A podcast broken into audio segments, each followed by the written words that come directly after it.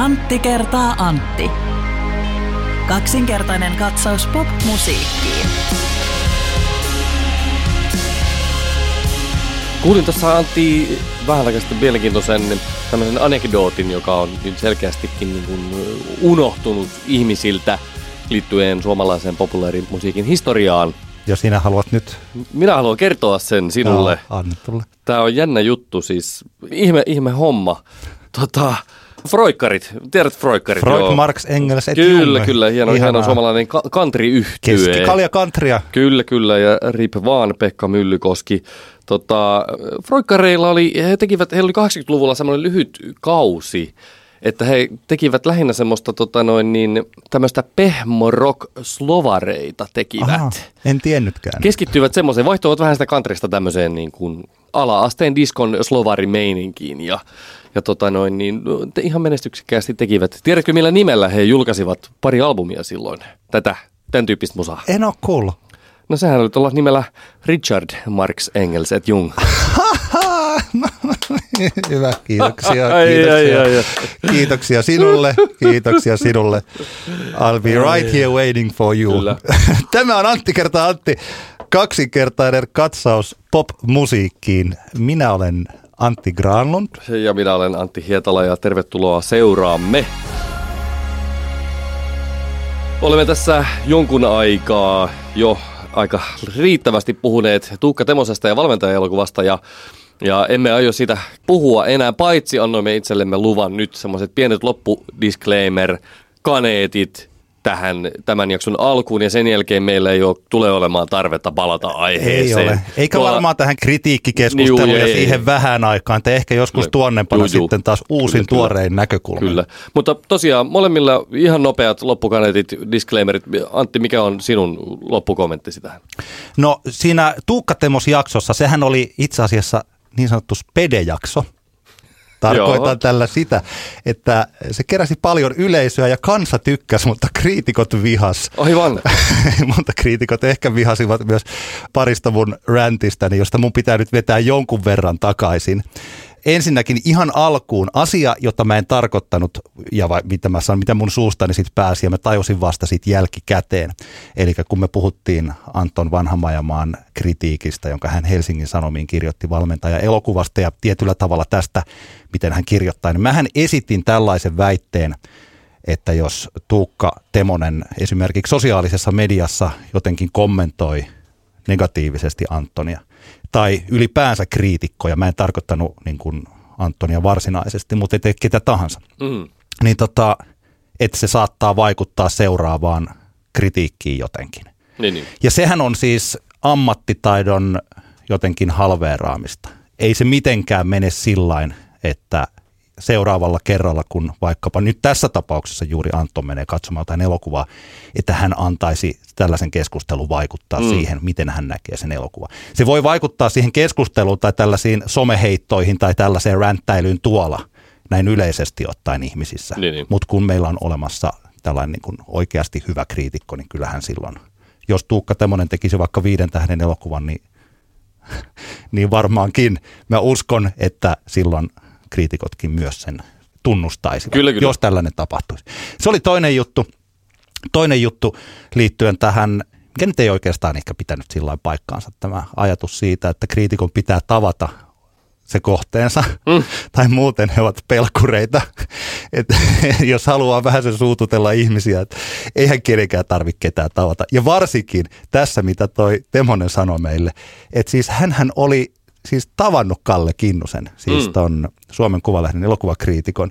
Eli Kalle Kinnunen, jollekka esimerkiksi tässä kohtaa me oltiin juuri puhuttu ja sitten mä rupesin ränttäilemään, niin mä tietyllä tavalla syytin Kallea tästä asiasta, vaikka hän nimenomaisesti on käynyt, niin kuin Aivan. kohdannut sen kritiikkinsä kohteen. Ja meillä on olemassa paljon kriitikkoja, jotka on kohdannut niitä kohteita. On Mm. olemassa Samuli Knuuti. Jopa Hesarissa on ollut vuonna 2015 tämmöinen Nokikkain sarja, jossa vaikkapa on ollut Oskari Onninen ja Ilkka Mattila ja A.V. Yrjänen. Ja niin edelleen Niin, ja niin, niin edelleen. Tällaista on tapahtunut, mutta ei yleisesti ottaen siihen suhtauduttiin erittäin negatiivisesti siihen koko ajatukseen. Aivan. Okei, tällaiset Oliko se siinä? mun, mun disclaimer oli tässä. Mulla on yksi eri juttu, mutta sano sä. Joo. No ei, mulla on ihan vaan se, että, että joitain, joitain oli selkeästi häirinnyt se, että me oltiin annettu niin sanotusti puhe tilaa ja aikaa Tuukka Temosen kaltaiselle mm. hahmolle. Ja kyllä mun mielestä niin kuin, se on ihan päivä, tai mun mielestä mä ainakin haluan ajatella niin, että se on meidän tähän podcastiin niin kuin sisään kirjoitettu, että me annetaan aikaa e-, erityyppisille musan ja taiteen tekijöille. Että kyllähän meillä on ollut niin kuin eri, hyvin eri henkisiä tekijöitä muutenkin tähän mennessä. Ja, ja mun mielestä se oli tässä kohtaa perusteltu, että Tuukkakin sai niin kuin aikaa puhua ja, ja tota, perustella juttujansa. Ja toivottavasti tulemme toimimaan jatkossakin niin, että annamme erilaisille tekijöille, ei pelkästään sellaisille, joista vain pidämme henkilökohtaisesti, joiden taiteesta esimerkiksi itse pitäisimme todella paljon henkilökohtaisesti, vaan että monen tyyppisiä tyyppejä tulee toivottavasti olemaan jatkossakin meidän podcastissa vieraana. Tämä on itse asiassa se, mistä voimme ottaa. Mä otan, tämä on nyt mun lop, oikea loppupuheenvuoroni tähän, joka liittyy siihen, että mitä me teemme kulttuurikeskustelijoina tai jos minä vaikka kirjoitan soundiin kritiikkiä tai kuka tahansa tekee. Oletetaan, että meillä on artisti tai taiteilija, minkä tahansa alan taiteilija, joka tekee teoksen ja sitten se arvioidaan Helsingin Sanomissa, kuka tahansa sen arvioikin, antaa sille yhden tähden ja se sattuu sitä taiteilijaa. Tätä tapahtuu ympäri maailman, tämä tapahtuu just Hesarissa tai täällä koko ajan, puhuttiin sitten mistä tahansa taiteen lajista. No taiteilija haluaa sitten jotenkin päästä ääneen tässä, mm. koska häntä on, hän kokee, että häntä on loukattu esimerkiksi. No yksi vaihtoehto tietysti, että hän voisi lähettää vaikkapa joku vastinelehteen. Eihän tietenkään mm. nyt rupea julkaisemaan mitään vastineita. Se johtaa siihen, että taiteilijat kirjoittaa itse kritiikkinsä. Niinpä. Täysin pois laskuista. No hän voi soittaa tai haluaa tavata sen kriitikon. No nyt tästä meidän Temosjakson jälkeisestä keskustelusta niin käy hyvin selvästi, että se, sitä pidetään eh, lähinnä idioottimaisena ajatuksena. Mm. Ainakin tällainen yleisesti ottaa, että jotkut yksittäistapaukset voi tehdä sellainen. Okei, tie on poikki lehteen ja tie on poikki toimittaja. Hmm. Taiteilija ajattelee, että no mitä jos mä, no okei, no mulla on onneksi tämä sosiaalinen meidän, että mä voin avautua sinne. Hmm. Jumalauta sitä niin kuin vittuilu ja halveeraamisen määrää. Hmm. Nyt ei puhuta edes Tuukka Temosesta, joka tosiaan niin kuin hakee sitä, kaivaa verta nenästä. Se riittää Mikko von Hertzenin yksi twiitti, kolme tähteä really riittää siihen, että niin kuin kuukausia hänestä tehdään pilaa täällä. Ja niin, pilan tekijät on yleensä juuri sitä, sitä porukkaa. Eli käytännössä se, ja tämä someavautuminen, tuolla oli niin lukuisia tällaisia kommentteja tuli siitä, että nämä someavautumiset on ihan niin kuin idioottimaisia. Niin, niin. Okei, somekin on pois laskettu. Sitten tosiaan tämä, mistä sä sanoit, että no okei, mä ajattelen, että meillä on muutamia tällaisia, että me voidaan mennä television keskusteluohjelmaan kertoon tästä. Tai ne voi tulla vaikka Antti kertaa Antti mm. podcasti. Sitten sanotaan, että mitä te päästätte sen ääneen? mitä jää jäljelle? Siis oikeasti, mitä jää jäljelle? Me kriitikkoina, huutaa, musiikkitoimittajina. Huutaa itse, itse metsässä pimeässä, Joo, kun kukaan ei kuule. Järjestelmällisesti aktiivisesti leikkaamme jokaisen keinon pois, ettei se vaan se taiteilija tulisi kertomaan, niin. että kuinka pahalta se on tuntunut, tai jopa rupesi haastamaan sitä kritiikkiä. Niin. Ja nyt toivon, että jokainen päänsä sisällä kysyy itseltään kysymyksen, että miksi? Hmm. Kyllä. Jos jollakin jää vielä semmoinen, jolla pitää haluaa tätä aihetta niin kuin pohdiskella lisää, niin suosittelen lämpimästi Spamfilter podcastin jaksoa Jokin näkemys siitä, mitä maailma toimii, julkaistu ensimmäinen 11. Siinä muun muassa Kalle Kinnunen, elokuvakritikko, käsittelee erittäin ihanan laaja-alaisesti ja monesta eri näkökulmasta tätä kritiikin kritiikin ongelmallisuutta. Vaikka Kalle oli esimerkiksi suhtautui meidän Temos-podcastiin erittäin kriittisesti, niin minä arvostan häntä kirjoittajana erittäin korkealle. Joo, sama. Ja nyt me lopulta pääsemme uusiin aiheisiin. Kyllä. Tuntuu hyvältä. Mm-hmm. Se on mahtavaa. Otetaan muutamat tämmöiset ajankohtaiset asiat, mitä tässä on pomsahdellut vastaan. Emme keskustele Tretin fake-yhtyeestä, koska siitä on keskusteltu jo kaikkialla riittävästi, mutta mennään tähän ensimmäiseen, joka mulla pompsahti mieleen, kun huomasin, huomasin tuossa varmaan Instagramin Slash-mainoksen kautta, että Slash Music tapahtuma on jää, jätetty pois. Eli se Slash Music oli tämän itse Slash Startup-tapahtuman rinnalle rakennettu musiikkiin ja musiikkiteknologiaan perustuva kokonaisuus, joka tosiaan tuossa kaksi vuotta järjestettiin ensimmäisen kerran 2016 ja viime vuonna tosiaan sitten näillä näkyvin ilmeisesti viimeistä kertaa ja tänä vuonna ei, ei järjestetä. Mä aloin miettimään, että miksi näin, mihin se oikein katosi ja, ja tämä oli kiinnostava homma. Tietenkin tästä, tästähän ei siitä, että Slash Musicia järjesti tähän järjestävä taho, eli Slash ei uutisoi millään tavalla, koska eihän tavallaan, ei, ei, kun ei, niin sanotusti asiat ovat naminamia mieluummin kuin sitä, että Jaa. hommat ei sitten niin toimikaan. Ja, ja tota noin, niin tämä oli ihan, ihan kiinnostava homma ylipäänsä niin pohdiskella, että mikä, mikä Slash Musicissa kosahti ja minkä takia se, minkä takia se lopetettiin. Ja, ja tota noin, niin mä itse olin siellä Slash Musicissa jatkobileiden stagemanuna molempina vuosina ja, ja sitä kautta sitten pääsin siinä tapahtumaan tutustumaan. Menin molempina päivinä niin kuin aikaisin, aikaisin aamupäivällä sinne tsekkailemaan, mikä se meininki on. Ja kävitkö sä, kävitkö sä Mä en käynyt vuonna? Joo. Slash Musicissa, enkä ole käynyt tässä normaalissa Slashissakaan kertaakaan. Eli se on minulle pelkästään sosiaalisen median ja normaalin median tällaisen havaintoinen ja tietysti joitain työkavereita on siellä käynyt. Slash Musicista voin sanoa sen, että silloin kun se tuli, niin käytiin tämmöinen lyhyt keskustelu, että tappaako se esimerkiksi musiikki mm. ja median. Että nyt kun Slash on tällainen valtava ja vielä helsinkiläinen niin. ja kaikki, ja nyt Slash Music tulee ja pyyhkäiseekö se tästä syksyltä musiikki- ja mediatapahtuman merkityksen kokonaan pois, ja näinhän ei nyt sitten käynyt. No niin ei käynyt, joo.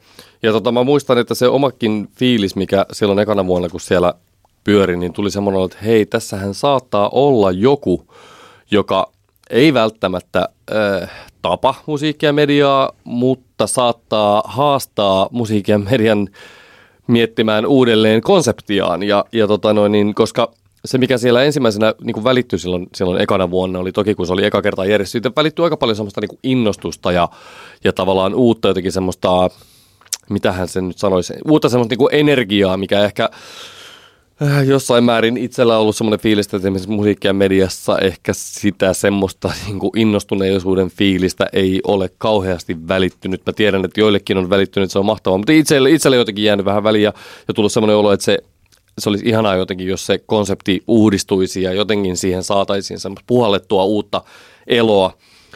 Ja Slash Musicin tosi, tosiaan, niin sehän ei ollut samankaltainen musiikkialan ongelmakohtiin perustuva seminaaritapahtuma kuin mitä, mitä musiikki ja media on, vaan se oli enemmänkin musiikkiteknologiaan ja siihen liittyviin startup-ajatuksiin tällaisia yhteen niin kuin tuova Siellä oli tapahtuma. esimerkiksi pitching-kilpailu. Siellä oli pitching-kilpailu, joo, ja, ja tot, lyhyitä 15 minuutin puheenvuoroja aiheesta kuin aiheesta musiikkiteknologiaan ja, ja musiikin vaikkapa jakelemiseen liittyviin asioihin ja vaikkapa promootioon tai markkinointiin tai muuhun, muuhun vastaavaan. Ja tota noin, niin, Mä eilen keskustelin, keskustelin hetken aikaa, koska mua tosiaan tämä alkoi kiinnostaa, niin Sun Effectsin Katarina Uusituvan kanssa, joka, joka on ollut tuottamassa Slash Musicia, ja, ja häneltä ihan halusin tiedustella, että, että mikä, mikä tämä on tämä miksi tämä Slash Music nyt sitten loppuu. Ja, ja siellähän ilmeisesti on käynyt niin, että Slashin puolella varsinaisesti on, on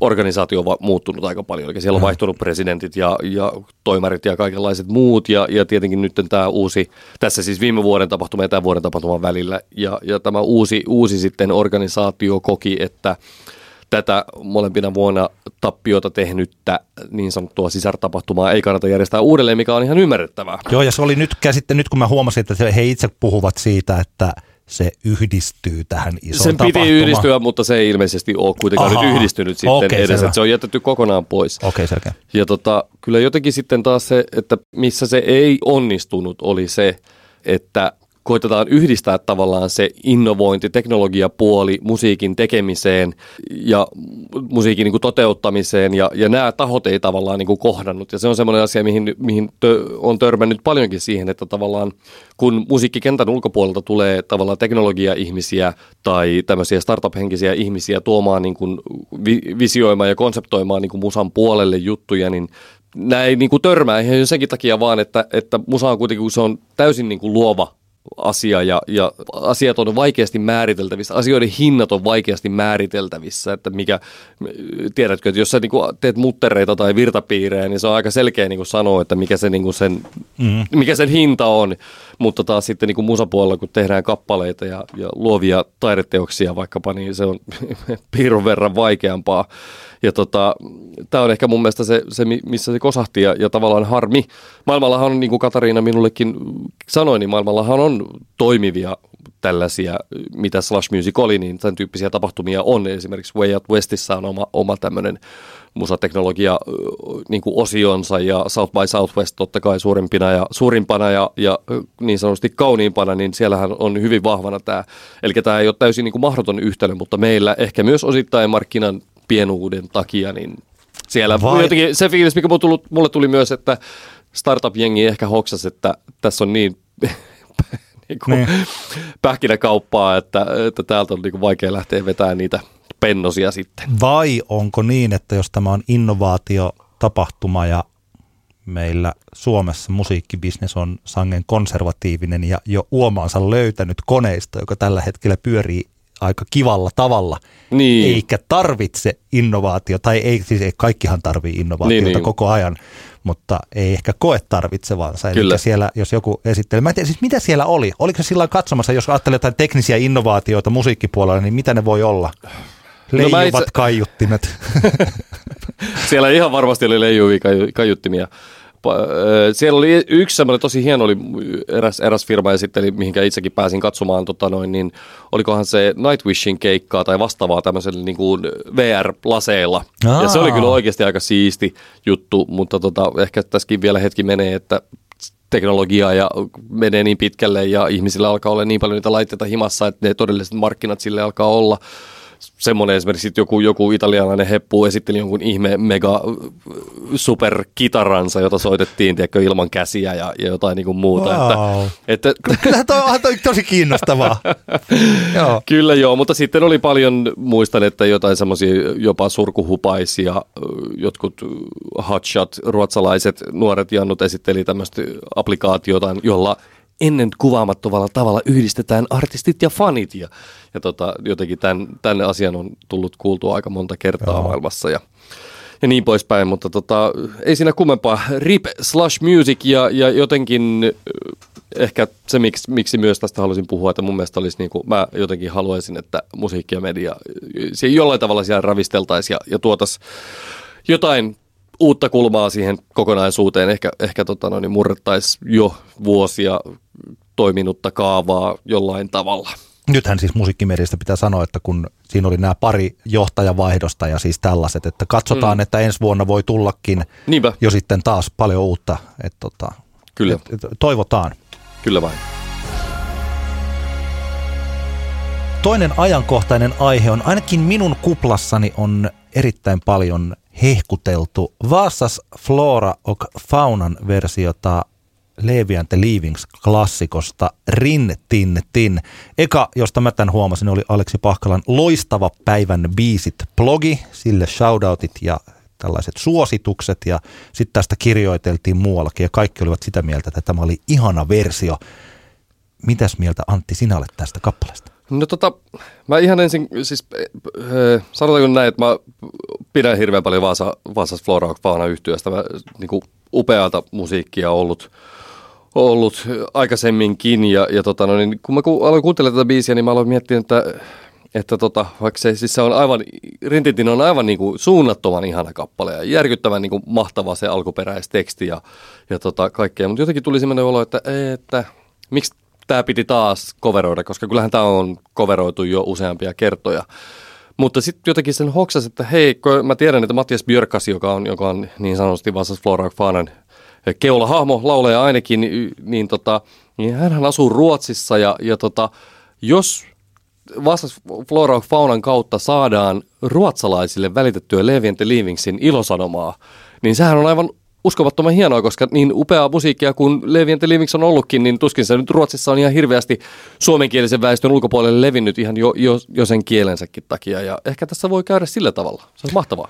Mun pointtini tässä oli sellainen, että kun tästä lähtee sel- tämä tietty junttius pois, ja sehän on, ja siis mä en oikein tiedä, että onko se hyvä asia vai huono asia, koska Levi and the Leavings on yksi niistä harvoista yhtyeistä, jotka ja varsinkin siis Jöstan hahmo ja hänen syvä ymmärryksensä ihmisestä mm. tai ihmisistä on se, että hän on pystynyt kääntämään tällaisen sellaisen asian, kun nyt vaikka mä oon kuunnellut tosi paljon Juise Leskistä mm. tässä viime aikoina, meidän ehdään Juise 40 radiosarjan takia, niin kuinka vanhentuneelta osa siitä materiaalista kuulostaa. Niin, niin. Ja vaikka, niin kuin siis Juise kuulostaa tekstittäjänä yhä Kyllä. ihan niin kuin superhuipulta, mutta siis soundillisesti jotenkin sellaista niin kuin fiiliksen puolesta. Se kuulostaa tosi menneeltä Suomelta. Mutta, mutta tämä onkin tämä jännä homma, että mun mielestä siis niin kuin Leevissä, siis sehän on meidän päässä se junttius, se, se pieruverkkari-homma ja se junttius, se on, senhän täytyy vain olla meidän päässä. Jos sä niin alat käytännössä vaan niin kuuntelemaan sitä musiikkia, niin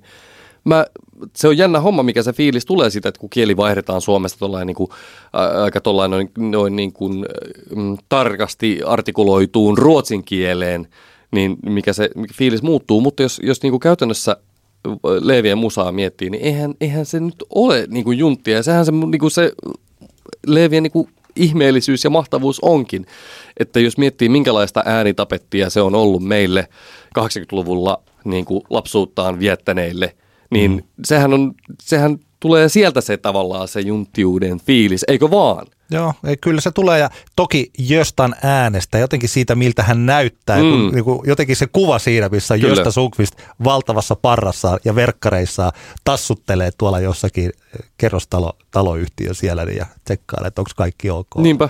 Ja Mut- tekee näitä lauluja. Ja ehkä tietenkin se, että mihin aikaan ja mitä siinä, mitä bändejä siinä oli rinnalla. Mm. En mä tiedä, olenko minä ainoa, että joka ajattelee tosiaan, että se Jöstä kuuluu pikkasen tähän samaan, missä on ollut sitten niin kuin Eput ja Totta sitten kai se siinä on ollut Juu, juu. ja ollut Kyllä, kyllä. tässä näin. Ja, ei, tota, ja nyt jälkikäteen, kun kuuntelee jo tosiaan jotain näitä 80-luvun Suomi rock tai Suomi pop rock artisteja, niin kuinka esimerkiksi Eppu Normaali nousee sieltä soundillisena niin kuin ihan niin kuin, se on ihan omassa luokassaan Mm. siellä tietyllä tavalla se tämmöinen vuoden, vuoden 85 Pantse syrjätuotanto ja siis semmoinen.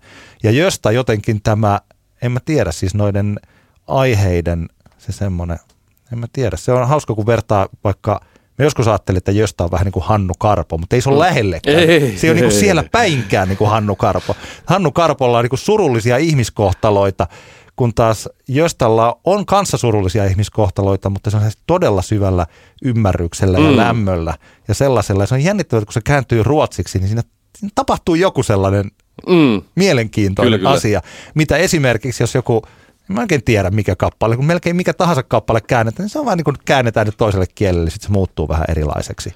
Mutta tässä muuttuu jotakin, jotakin isoa. Niin, mutta mun mielestä se, mikä tuossa muuttuu, kun se biisi kääntyy Suomesta ruotsin kieleen, niin siinä muuttuu juuri se, että se pyyhke, pyyhkäsee sen tavallaan sen meidän mielessämme olevan takapajuisuuden Niin se kuin viitekehys semmoisen muuttuu. viitekehyksen tai illuusion, mikä siinä on, joka johtuu ehkä juurikin siitä, koska se on niin syvästi siinä suomirokin kovassa ytimessä ollut. Ihan vaan sen takia, että se musa on tehty siihen aikaan, kun se on tehty ja kuinka suosittua se oli.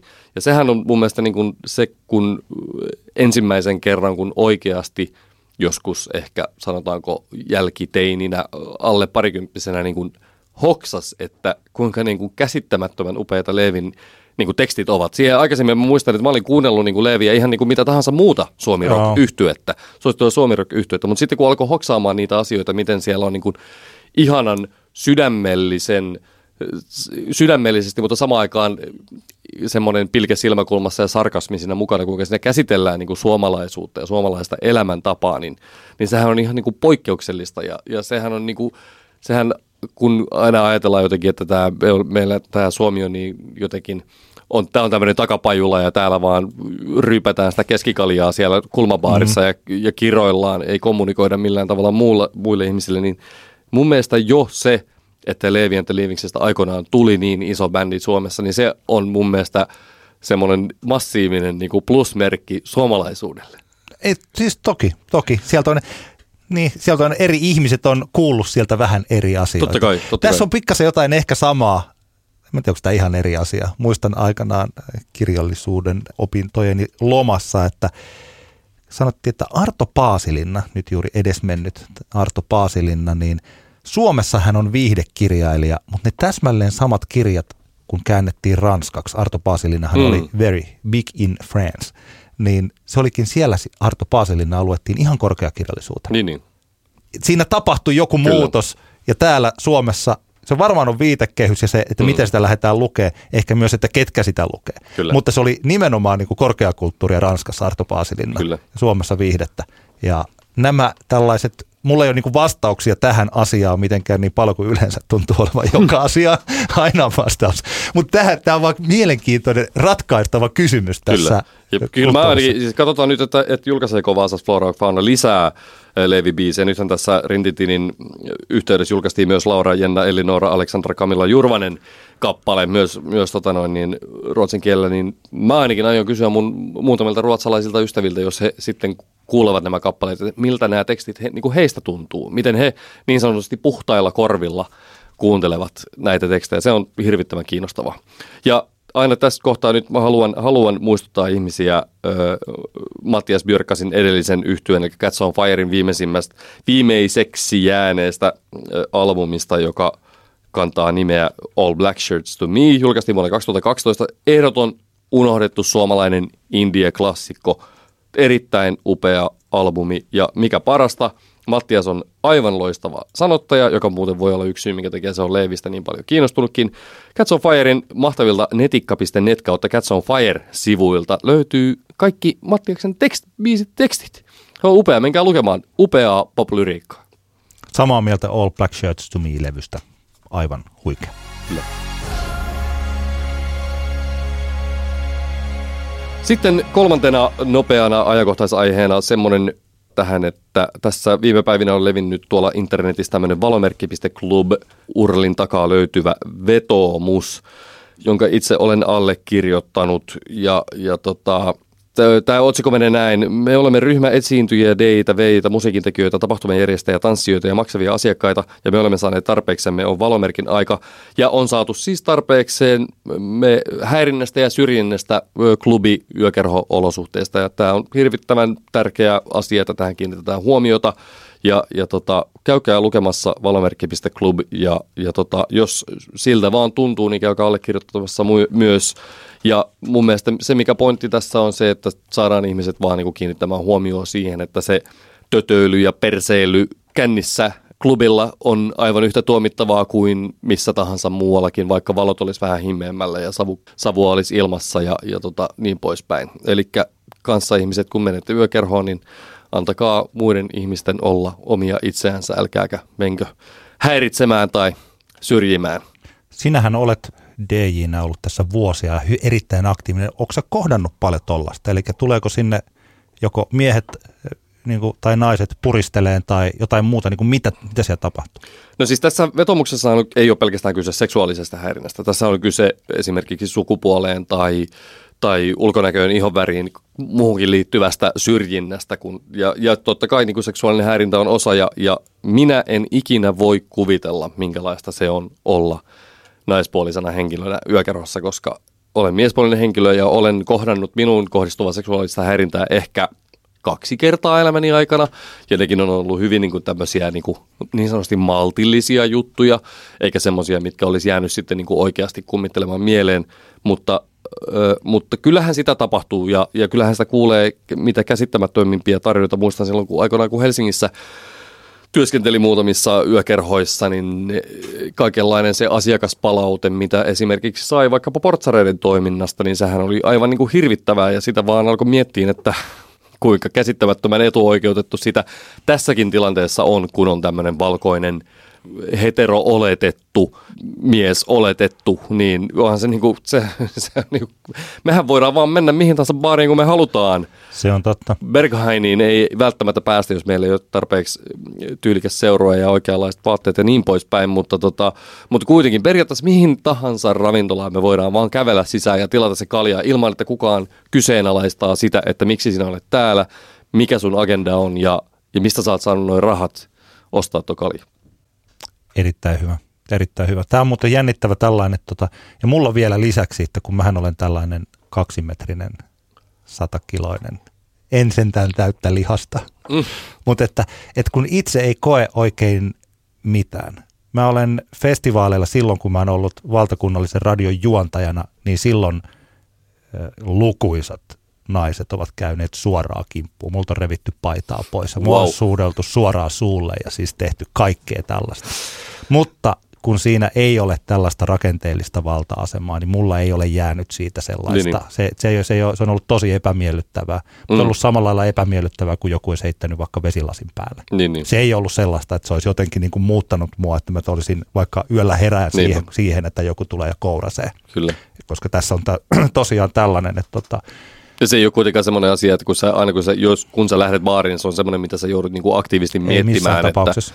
että miten mä selviän niistä asioista. Täältä valomerkki.club-saitilta löytyy myös ihmisten kommentteja ja kokemuksia siitä, minkälaista, minkä kaiken erilaista se syrjintä klubiolosuhteissa on, häirintä ja syrjintä. Kannattaa käydä lukeen, jos on semmoinen fiilis, että no eihän sitä nyt oikeasti tapahdu. Sinne vaan. Me olemme saaneet paljon kysymyksiä ja me, tämä jakso on nyt tällainen yhtä salamakierrosta, eli useasti meillä on yksi tai kaksi aihetta ja aika monissa jaksoissa nyt varsinkin tässä syksyllä, niin ollaan jouduttu pudottelemaan sitten näitä pienempiä aiheita pois, koska me ollaan puhuttu niistä niin paljon ja pitkästi, niin nyt puhutaan sitten useammasta aiheesta Kyllä. ja hieman lyhyemmin. Me ollaan saatu loistavia kysymyksiä. Kerro tuosta kirjeestä. Meillä on ihan paperinen lappu edessä. Miten sä sait sen? Tämä oli uskomatonta. Mä olin, olin siis viime lauantaina soittamassa levyä Tampereen klubilla ja, ja sitten siinä jossain kohtaa iltaa mulle semmoinen jätkä, selkeästi siinä tuli semmoinen jätkä ja, ja tota, Mimmi tuli, lähestyi siihen D-kopille ja sitten se jätkä tota noin, niin, näytti mulle peukkua ja törkkäsi tämmöisen taitellun A4 paperin mun käteen. Sitten mä katsoin, että mitä ihmettä siinä oli sydän, jossa lukee Antti X Antti. Ja tässä on nyt sitten tota meille kysymyksiä tässä paperissa täältä, täältä pariskunnalta. Ilmeisesti Ellistä ja Namperkele nimimerkkiä Instagramissa käyttävästä henkilöstä Kuulostaa on, lempinimeltä, on kyse. Kyllä. ristimän nimeltä. Toivottavasti ei ole ristimän nimi. Mutta joo, aloitetaan nyt vaikka tästä. Tässä on nimittäin tämmöinen hyvin mielenkiintoinen ja, ja aika laajakin kysymys, mutta koitetaan tämä nyt jotenkin saada tähän vastaus. Eli tämä kysymys kuuluu, kuinka tärkeää on promootio popmusassa? Mitkä ovat uuden promootion muodot bändeillä ja artisteilla? Mitä se promootio edes on? Toi oli hyvä tämä, mitä se promootio Tämä on muuten Heikki, on. Heikki tämä Namperkele. Tota noin. Okei, hyvä. Joo, Heikki, Heikki oli tämä kysymyksen antanut. Mitä, Okei. Antti, mitä se promootio on? No minä voin radion näkökulmasta vastata, että mä oon ollut mukana tekemässä lukuisia artistipromootioita. Siis perusajatushan on se, että keksitään jokin keino, jolla tuodaan sitä artistia positiivisessa mielessä esille sille kohderyhmälle.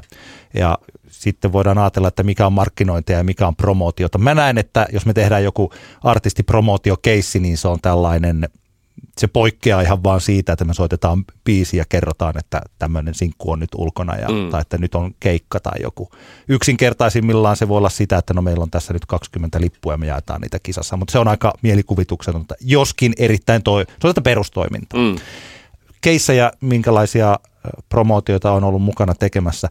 Esimerkiksi Lauri Tähkän kanssa oli niin, että Iskelmä-radiossa hän oli täällä meillä yhden kokonaisen päivän ja sitten juontajan kanssa hän sulkeutui studioon ja sitten siellä alettiin soittaa kisapuheluita ja yllätettiin sellaisia henkilöitä, jotka pääsivät sitten Lauri Tähkän yksityiskeikalle. Muistaakseni niitä oli 50 ihmistä ja Lauri, mikä muuten kertoo hänestä paljon, että hän oikeasti oli siis tunteja ja keskusteli jokaisen niiden kanssa. Mm. Ja he soitti, että siis oikeasti hän on siis todella intohimoisesti suhtautuu myös siihen fanien palveluun. Kyllä. Ja sitten niitä tehtiin ja sitten tässä niin kuin parin viikon aikana me ajettiin näitä puheluita ja kuinka siellä sitten itketään ja kiljutaan, kun päästään Lauri Tähkän yksityiskeikalle. Ja Kyllä. lisäksi sitten hän järjesti sen yksityiskeikan, jossa taidettiin, hän soitti uuden vielä kuulu, julkaisemattoman levyn biisejä osin akkarina, osin Mm. mm. kuunneltiin niitä siellä ja sitten kaikki sai vielä selfiet ja tällaiset levyt sitten käpälään siitä tai jotain vastaavaa. Kyllä, Tämä kyllä. oli niin kuin yksi keissi. Mm. Ja tällä tavalla tuotiin erittäin mielenkiintoista. Se oli hyvää radiosisältöä. Mm. Se oli niille faneille yksi varmaan heidän elämänsä isoista jutuista. Lauri Tähkä soittaa, kun oli just tekemässä lihapullia tai jotain vastaavaa. Siis niin kuin minkälainen tarina se on. Niin, Jokainen niistä 50 fanista niin varmaan kertoo, niin kuin kuinka monen, kertoo varmaan vieläkin tarinaa, kuinka Lauri Tähkä soitti heille Mm. ja ne pääsi katso- katsomaan sen. Kyllä, kyllä. Erittäin toimiva yksi hyvä promootiokeissi. Näinpä. Joo, ja kyllähän se niinku, se promootiohan ihan, ihan lähtee, jos miettii, että tai ajatellaan niin bändien artistien näkökulmista, niin totta kai jos, jos vaikkapa olet artisti ja ostat itsellesi promootiofirmalta niin kuin vaikka promootiopalveluita, niin siihen niin perinteisesti siihen sisältää, sisältyy totta kai se, että esimerkiksi lähetetään medialle tiedotteet mm. siitä, mitä on niin kuin tapahtumassa. Eli, eli onko se sitten levy tai single tai kiertue tai joku tuotesarja, mikä on lanseerattu artistin nimistä tai mitä tahansa, niin tiedotetaan mediaa siitä, että tämmöinen tulee. Ja, ja sehän monesti niin kuin se on hankalaa siitä, koska ainahan sillä ei semmoisia niin suoria tuloksia välttämättä tule, eli, eli asiat ei niin sanotusti etene siitä eteenpäin, mutta jotenkin, mä en muista kuka sen sanoi, mutta että se on se tavallaan sen tiedottamisen pääasiallinen tarkoitus on, on juurikin se, että välitetään tietoa asiasta. Ja, ja silloin kun se tiedotetaan tarpeeksi laajasti oikeanlaisille ihmisille, niin silloin heillä on tieto siitä, ylipäänsä se tapahtuu. Jos sitä tietoa ei, ei ole, jos ei oikeaa tietoa ole, mikä, mitä siinä käytännössä niin kuin haetaan takaa, niin, niin silloin se nyt ei ainakaan sitten todennäköisesti leviä. Ja, ja tota noin, niin se on mun mielestä yksi selkeä. Sitten toinen on tietenkin, mikä promootio monesti yhdistetään, on, on sitten vaikkapa artistin näkökulmasta radiopromootio. Eli, eli henkilö saa rahaa siitä, että hän pyrkii pääsemään esittelemään esimerkiksi jonkun kappaleen jonkun radiokanavan musiikki vastaavalle tai jollekin henkilölle, joka vastaapa, jos vaikka, vastaa vaikkapa mainoksiin valittavien biisien, niin kuin, että mitä, mitä, mitä kappaleita valitaan biisejä tai mitä, mitä tahansa muuhun, mitä kautta se biisi vaikkapa pääsee leviämään ihmisten korviin. Tämähän on yksi ihan semmoinen perinteinen homma ja, ja sehän on totta kai monesti, kun kun vaikkapa itsekin tullut niin kuin artistien kanssa työskenneltyä, niin se on monesti se, mitä niin kuin artisti eniten haluaa, että joku niin kuin puskisi sitä. Tietenkin siinähän on just se ongelma, että sähän voit maksaa vaikka kuinka paljon rahaa siitä, että joku tekee näitä niin kuin ponnisteluja sen eteen, että päästäisiin ylipäänsä edes niin kuin soittamaan sitä kappaletta sinne niin kuin musiikki vastaavalle. Mutta tietenkin jos se kappale on semmoinen, joka ei niin kuin lähtökohtaisestikaan voisi edes mennä. Tästä ollaan puhuttu aikaisemminkin paljon, että jonkun tyyppiset biisit ei Suomessa esimerkiksi kaupallisessa radiossa vaan oikein voi soida. Mm. Niin tota, sittenhän se on vaan niin kuin hukkaa heitettyä rahaa, mutta ehkä tässäkin sitten hyvä promoottori ei vaan ota tämmöistä keissiä vastaan, vaan ilmoittaa asiak- potentiaaliselle asiakkaalle, että hei, että tähän on ehkä turha laittaa rahaa tähän. Tai että, että totta kai sä maksat mulle tuhat euroa plus alvi siitä, että mä yritän päästä tätä biisiä esittelemään, niin ehkä joku sen raha ottaa vastaan, mutta ehkä jos itse olisin niin kuin eettisesti toimiva niin kuin ammattipromoottori, niin ehkä pyrkisin sanomaan silloin, kun on aihetta artistille, että no, tätä nyt on ihan turha yrittää tonne Radio Suomi Popille mennään esittelemään. Tämähän on sama kuin kaikkien mainoskampanjoiden kanssa, että myyjän pitäisi jotenkin ajatella, että voiko tämä onnistua. Että jos me otetaan nyt helpot rahat pois ja asiakkaalla on huono kokemus siitä, Niinpä. niin se ei enää ikinä mainosta, niin sitä, ajan oloon sitä mm. vaan haittaa. Mähän on tosiaan tällainen, että kun en ole itse tehnyt – promootiota sinä henkilönä, joka olisi, että mä olen se vastaanottava osapää täällä mm. radiopuolella. Niin yksi mun kontakti tietysti on aina siihen, että jos, et tota, jos mä haluan vaikka haastatteluja, koska on olemassa niitä artisteja, joita promoottorit puskee, mm. ja sitten on olemassa niitä artisteja, joita me vedetään. Mm. Siis sillä että, että tietyt ihmiset ja artistit on niin kiinnostavia, että he ovat aina tervetulleita, vaikka tulisi joka päivä. Niin, niin. Että jos joka saa tällä hetkellä vaikka Ville Valon niin paljon onnea siihen yritykseen, mm. kaikki haluaa Ville Valon tällä hetkellä sitä agentsista, mutta on ilkkari vaikeaa saada niin, niin, sitä kaveria mihinkään. Että ei sitä, hän, se niin kuin, että tota, niin pelkästään jo haastattelun haluaminen on niin suurta. Mutta vaikka joku tällainen, mä voin heittää Holmin Taija, joka on tietysti palkittu monena kertana mm. Industry Awardsissa musiikkia mediassa, niin et tota, että aina kun Taijan kanssa on sopinut jostain, että meillä on tulossa vaikka tällainen Popeda-teemapäivä, siis nyt 957 Tampereella, mm. ja, tai, tai Eppu Normaali juttu, tai joskus järjestettiin joku Jack the Roosterin terassilla tehtiin tällainen moni, kahden päivän monituntinen festarilähetys Tammerfesteiltä, että me halutaan ne artistit sinne vieraiksi, niin Taijan kanssa on tosi helppo. Taija on se, joka poistaa niin kuin mun näkökulmasta tuntuu käden käänteessä kaikki esteet. Kaikki on mm. helppoa, kaikki mitä sovitaan pitää, voidaan ehdotella erilaisia asioita, sieltä tulee hirveän selkeästi. Kyllä. Eli tällainen, joka saa tosiaan saa asiat tapahtumaan mm. silloin, kun, on, kun tulee täältä median puolelta, niin hyvä promoottori hoitaa sellaisia juttuja, niin kuin tätä, tai vaikka nyt ihan yksinkertainen pikkuesimerkki tällaiset, että mitä promootio on. Meillä oli tämä soitetaan Eppu Normaalin koko tuotanto aakkosjärjestyksessä päivä. Ja Mm. sitten meillä oli Eppu-kisoja, niin aamupäivällä palkinnot loppu kesken. Mä soitin Taijalle, että olisiko meillä lisää jotain Eppukamaa. Ja Taija hoiti meille tänne radiolle, muistaakseni vähän reilussa tunnissa, eppunormaali selkärepullisen verran erilaista Kyllä, kamaa, kyllä. jota me sitten jaettiin. Se oli yksi promoottorihomma, se promotoi sitten sitä, teki myös meidän radiolähetyksestä, paitsi ne biisit, niin Mm. teki myös mielenkiintoiset, että me pystyttiin kommunikoimaan meidän yleisön kanssa. Kyllä, kyllä. Siis tällaisia asioita. Ja toki sitten kun tästä tulee aika tämmöinen ammatillinen, aika tiiviskin suhde, niin se, kun aina puhutaan, että pitääkö tuntea kaikkia sitten kun tunnet tietyn tyypin, niin sitten sieltä pääsee helpommin, niin kyllähän se nyt vaan on, että kyllä se sillä jos Taija soittaa mulle, niin ikinä jätä vastaamatta. Niin, niin. Siis että siinä, siinä rupeaa syntymään tällainen, tällainen suhde. Nyt tässä mennään jo vähän siitä aiheesta, että mitä on promootio, mutta kyllä promootio Mm. ja promootion hoitaminen on myös ihmissuhteita paljon Totta kai. tai ihmissuhteiden Öö, hoitamista. Taija ei onneksi ole Suomen ainoa ö, musiikipromottori, vaikka ehkä se arvostetuin ja ehkä kokenein tällä hetkellä onkin kentällä. Tulee mieleen, että esimerkiksi uusi helsinkiläinen yhtiö Röd, jota pyörittävät hienot henkilöt Katja Tolonen ja Jenni, Jenni Salminen, joka esittelee oman toimenkuvansa esimerkiksi omilla verkkosivuillaan rodrod.fi. Näin.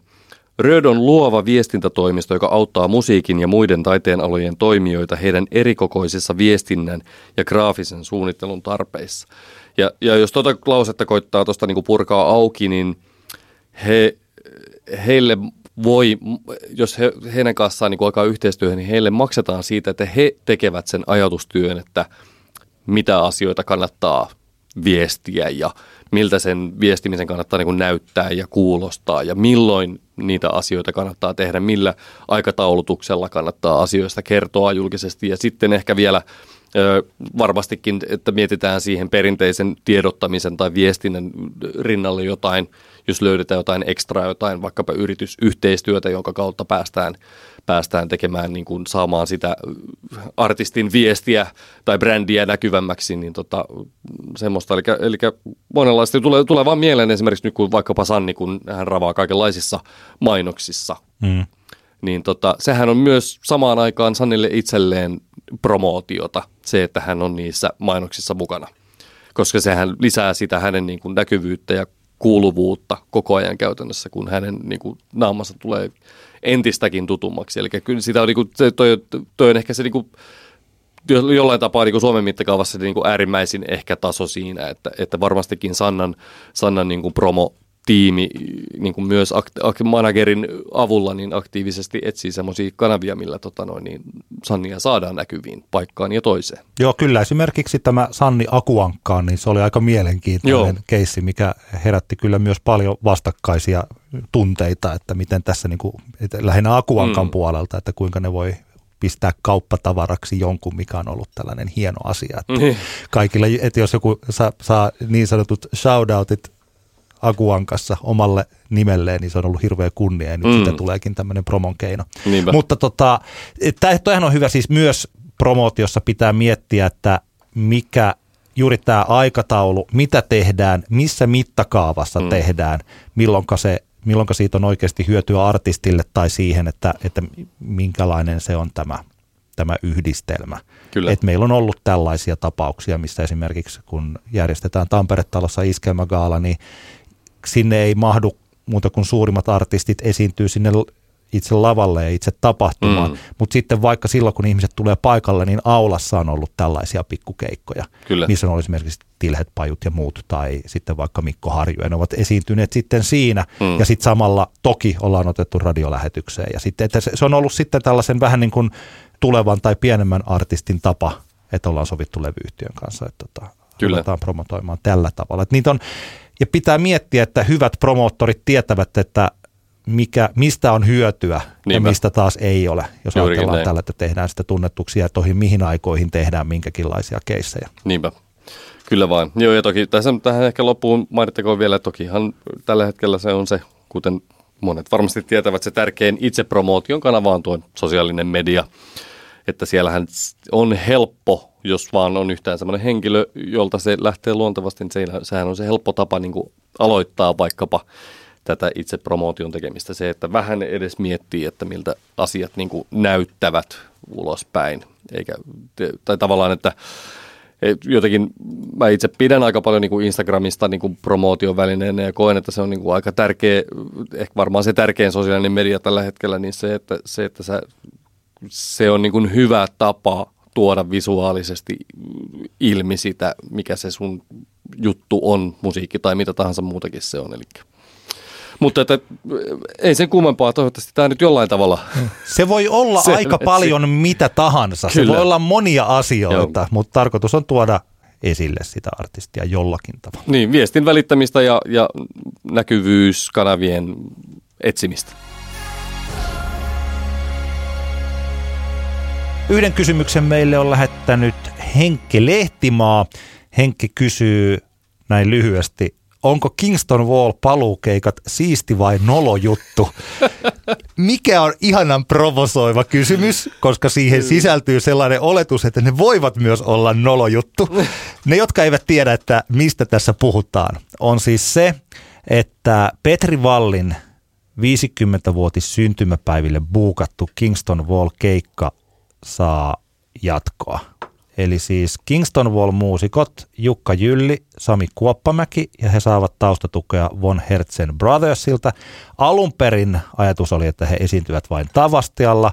No tämän keikan liput loppu parissa minuutissa ja nyt sitä on laajennettu niin, että ensi vuoden No, tämä Tavastian keikka on 25. päivä helmikuuta ja siinä sitten on lukuisia keikkoja maaliskuussa Lahdessa, Seinäjoella, Turussa, Tampereella, Jyväskylässä, Oulussa ja Helsingissä. Mitä mieltä olet? Onko tämä siisti vai nolo juttu? no, Ensin, tota... hei, aloitetaan. Mennään, mennään pari askelta taaksepäin. Onko Kingston Wall sulle iso bändi? No siis, mä törmäsin Kingston Wallin skidinä, kun isäni osti Kingston Wallin levyjä kotiin. Ja sitä kuunneltiin meillä jonkun verran.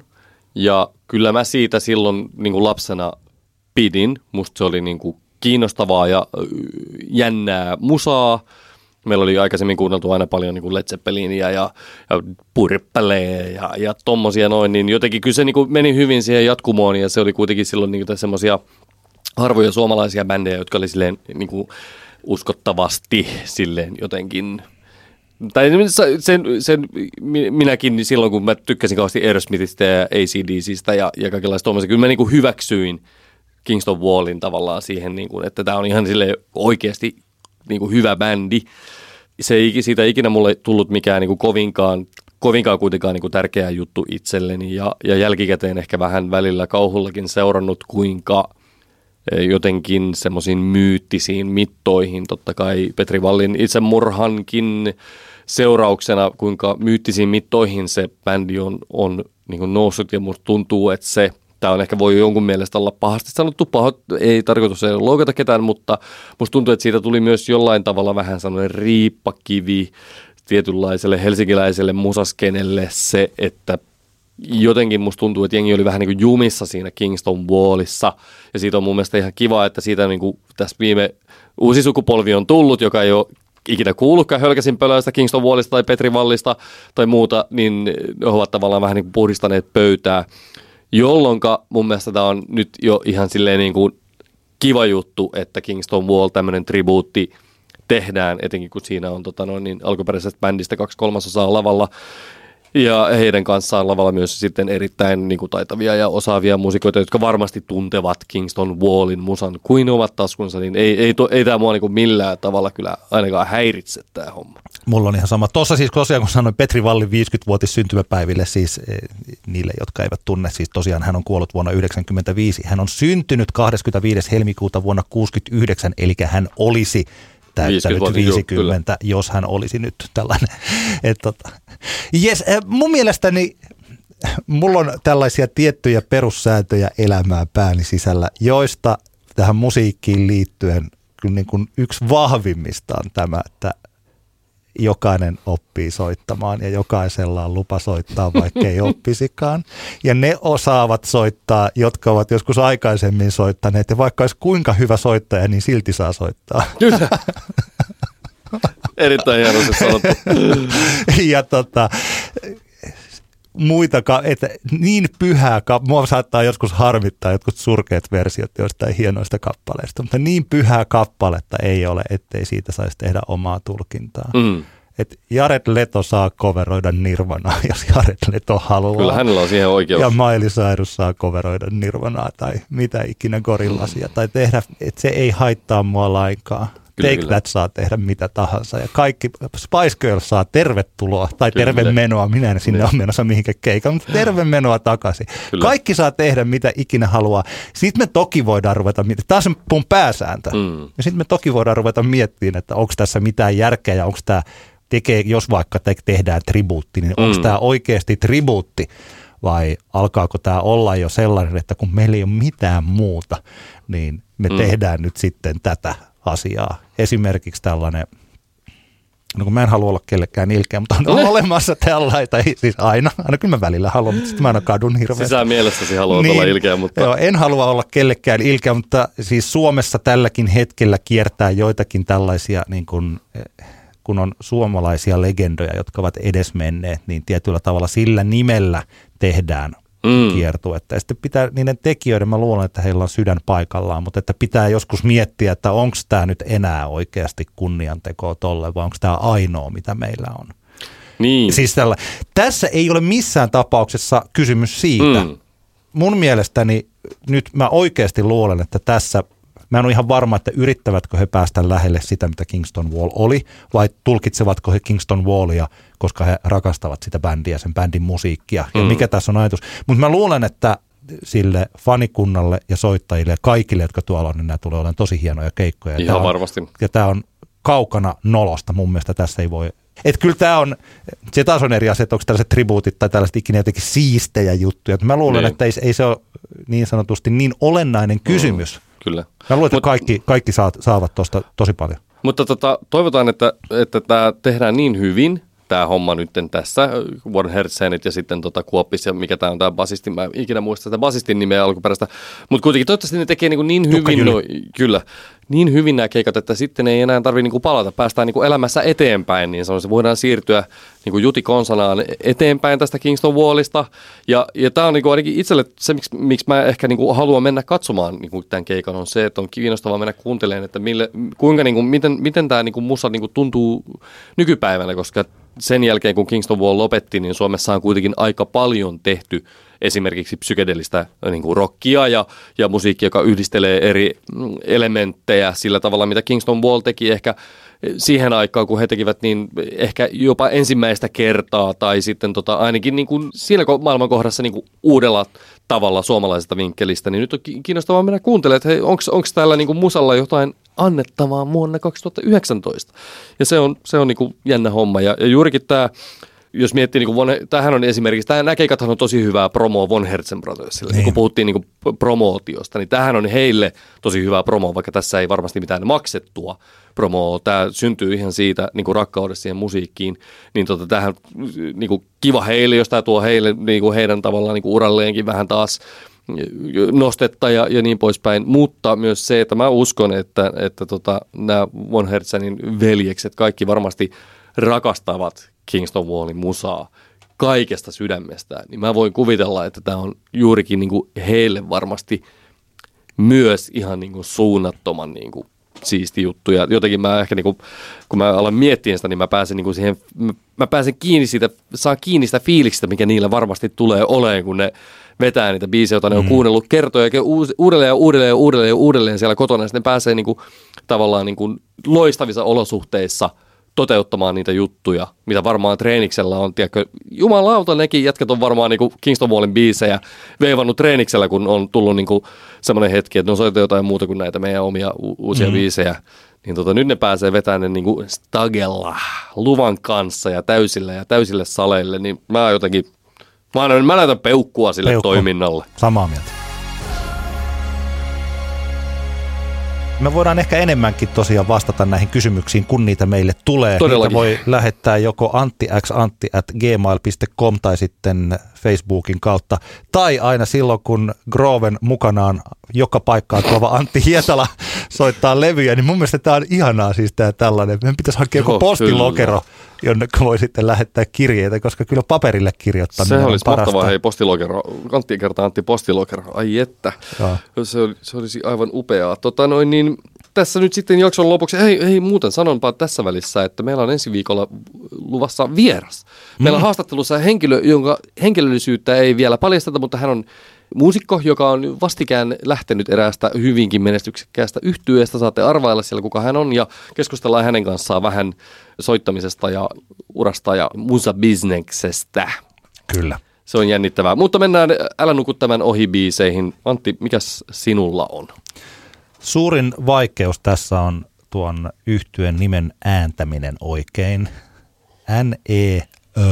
N-E-Ö-V. Miten sä äännät Neo, sehän, teki, sehän, sehän teki hirveästi mieli niin kuin lausua kuin ranskan kielen numero yhdeksän, eli nöf, Nöf. mutta sehän kirjoitetaan niin kuin neuf, eli ei, ei, ei, tää, ei, se on, ei tämä on, ei tää on nöf. Nöf. Ei tämä on, ei tää on nöf. ei, ei se ole nöf. Okay. Se on joku ihan muu. No aikanaan, siis nyt tällainen pidemmän linjan indietyypit muistavat upean suomalaisen indiebändin Neufvoinin ja Neufvoin lopetti ja siitä sitten tuli Neov. Ja Neov on tehnyt laadukasta musiikkia, mutta indie ehkä siinä muodossa, mitä vaikkapa Neov on sen tehnyt, niin se on jotenkin jäänyt, se on silloin viime vuosikymmenen loppua ja sitten se jotenkin tällainen kitara indie, niin se ei ole niin kovassa huudossa nykyään.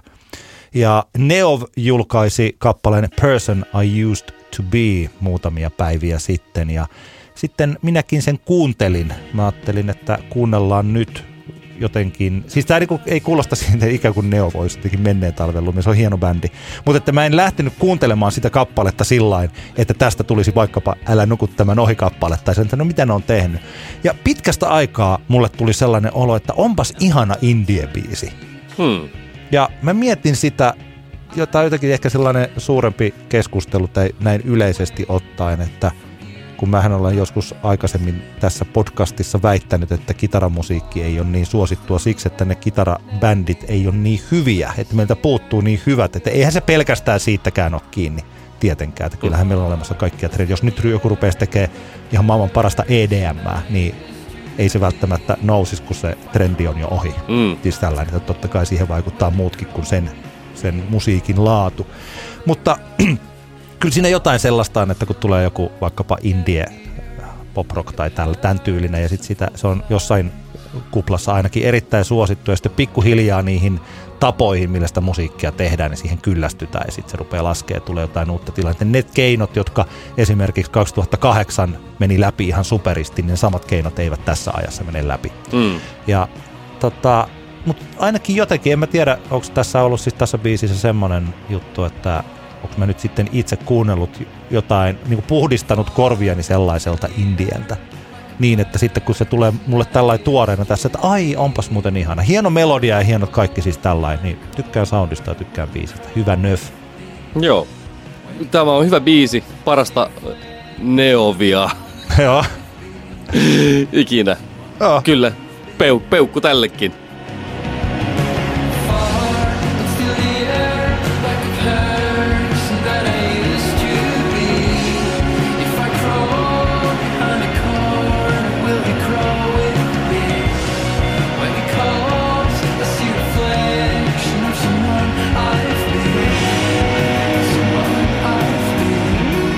Mitäs sinulla, Antti? Joo, tää on tota, jännä homma. Tän biisin bongasin tuolta Ko- Koiviston Miikan Yleksin iltaohjelmasta. Kiitoksia, kiitoksia vaan Miikalle artistin ja yhtyeen esittelemisestä. Kyseessä on siis ilmeisesti helsinkiläis-tukholmalainen kaksikko nimeltä Illuusio, jolta on jo kuukausi sitten, huom, jo kuukausi sitten tullut ensimmäinen single nimeltä Illuusio.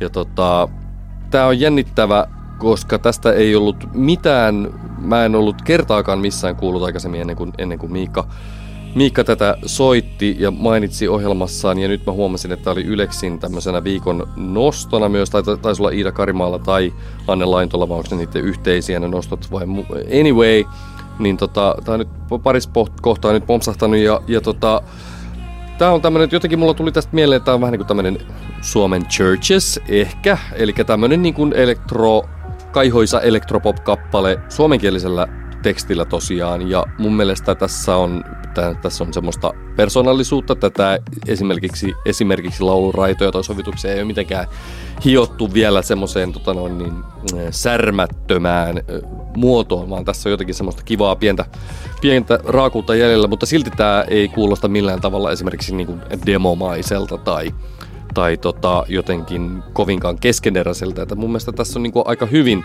tämmöiseksi ensimmäiseksi biisiksi jo niin kuin saatu. Monesti tämän tyyppiset tämän tyyppisiä kun pompsahtelee, niin se eka biisi saattaa olla aika käppäinen vielä ja sitten ehkä siellä niin kuin tyyli viidennen biisin kohdalla alkaa, alkaa olemaan vähän jo se niin kuin muotokieli enemmän hallussa, mutta tässä tämä on jo aika hyvin kunnossa. Eli tämmöiset henkilöt kuin Ella Jaakkola ja, ja tota Pilvi Kekkonen tätä illuusiomusiikkia tekevät. Ja tämä on jotenkin, tämä on kauhean sympaattinen ja ihana, ihana biisi ja, ja jännittävä, jännityksellä tulemme seuraamaan, että, että mi, miten, miten tästä eteenpäin. Tuleeko parempia biisejä? Toivottavasti ei ainakaan huonompia biisejä.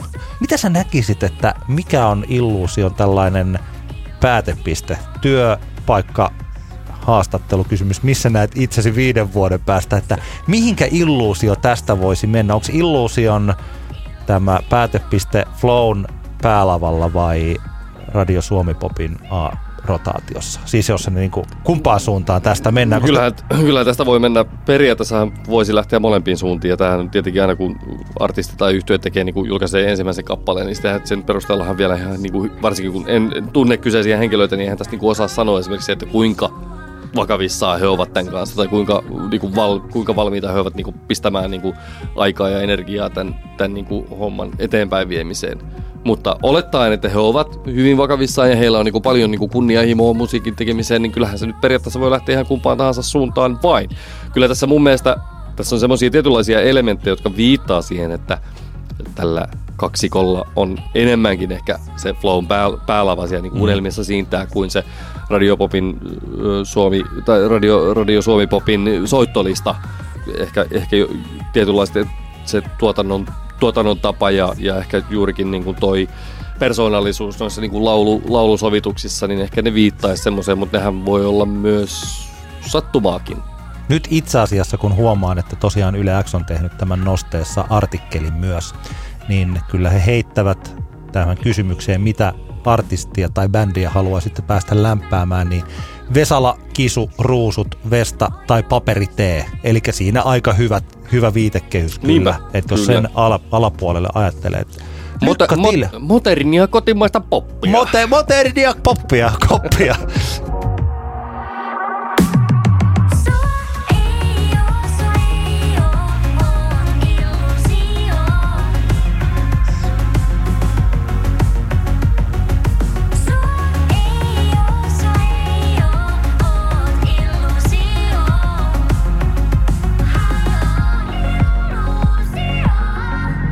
Tämä oli Antti kertaa Antti kaksinkertainen katsaus popmusiikkiin. Kiitoksia jälleen kuuntelusta. Kiitos oikein paljon. Tosiaan Antti x Antti at gmail.com sähköposti inboxi palvelee teitä. Sinne voitte lähettää kaikenlaisia palautetta ja, ja kysymys, keskusteluaiheehdotuksia ja sitten muistakaa käydä tsekkailemassa tuolla eh, Facebookin puolella facebook.com kautta Antti x Antti. Sellainen heitto tässä muuten, että Voidaanko me kertoa jo tästä viidennestä päivästä joulukuuta, mitä silloin tapahtuu? Kyllä, me voidaan, kyllä me voidaan kertoa. Juu. No kerrotaan sitten, mitä tapahtuu 5. joulukuuta. Me ollaan siis täällä Tampereella Kehräsaaren alakerrassa. Oli 931, nyt enää 931 ei ole, mutta siihen on availemassa juuri oviaan. Ensimmäiset oluttuoppuset on kuulemma jo myyty mutta vielä virallisesti ei ole auki, mutta on tässä minä päivänä tahansa availemassa oviaan. Arthouse Cafe Kehräsaari nimi tulee siis siitä, että tässä samassa rakennuksessa on Arthouse Cinema Niekara. Kyllä. Ja tuota, meillä on siellä Antti kertaa Antti Ilta. Juhu, se on mahtavaa. Katsotaan, mitä sinne saadaan aikaiseksi. Vähän oli äh, ajatuksesta jonkunlaista myös puhesisältöäkin, mutta takuu varmasti ainakin tosi hyvää musaa ja hanatuotteita laidasta laitaan. Joo, lisää tietoa tuonnempana, mutta save the date, Kyllä. niin kuin meillä päin sanotaan, viides päivä joulukuuta. Ne, jotka tietysti tällä Tampereen alueella vaikuttavat tai haluavat tulla tänne Tampereen alueelle vaikuttamaan. Kyllä vain, tervetuloa sinne. Kiitos paljon ja palataan asiaan ensi viikolla. Moro! Hei! Antti kertaa Antti. Kaksinkertainen katsaus pop-musiikkiin.